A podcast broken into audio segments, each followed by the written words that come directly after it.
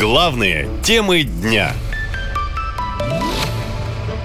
Зачем школам уроки секса? Российские регионы запустили программу в рамках рекордного за 20 лет падения рождаемости.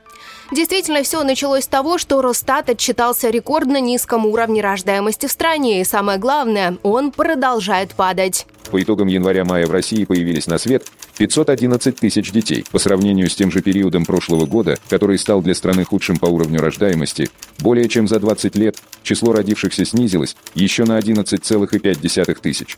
Ниже этот показатель опускался только в 1999 году. Как итог, за 5 месяцев 2023 года Россия потеряла еще 236 тысяч человек в результате естественной убыли населения, после почти 600 тысяч человек в прошлом году и почти 3 миллионов накопленным итогом за последние 5 лет.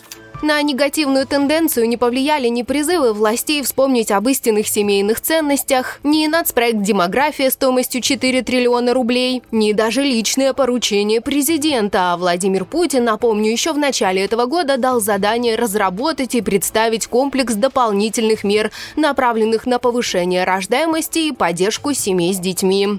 Да, нам удалось преодолеть последствия коронавирусной пандемии, сократить смертность. Однако резкое снижение рождаемости фактически свело на нет эти достижения. Я прошу правительство в начале следующего года подготовить специальный пакет мер, чтобы переломить эту тенденцию. Понимаю, что это непростая задача в силу целого ряда обстоятельств. Глава Минздрава Мурашко даже предложил уже со школьной скамьи учить девочек, что главное в их жизни – вовремя родить. Объяснять нужно фактически уже со школьной скамьи. Совершенно порочная практика, которая сформировалась в обществе. Когда сформировалось убеждение, что женщина должна там, получить образование, дальше сделать карьеру, потом материальную базу себе обеспечить, и только после этого уже, так сказать, подходя к такому сложному возрасту репродуктивному, озаботиться о деторождении.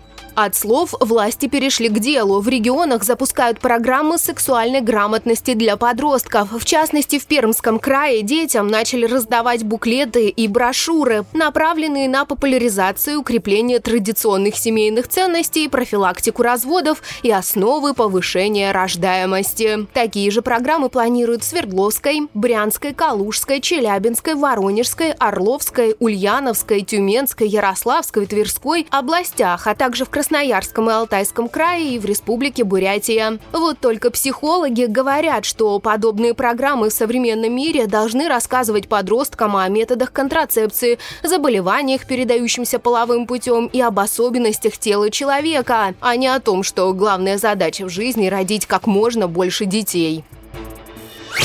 Наша лента. Коротко и ясно.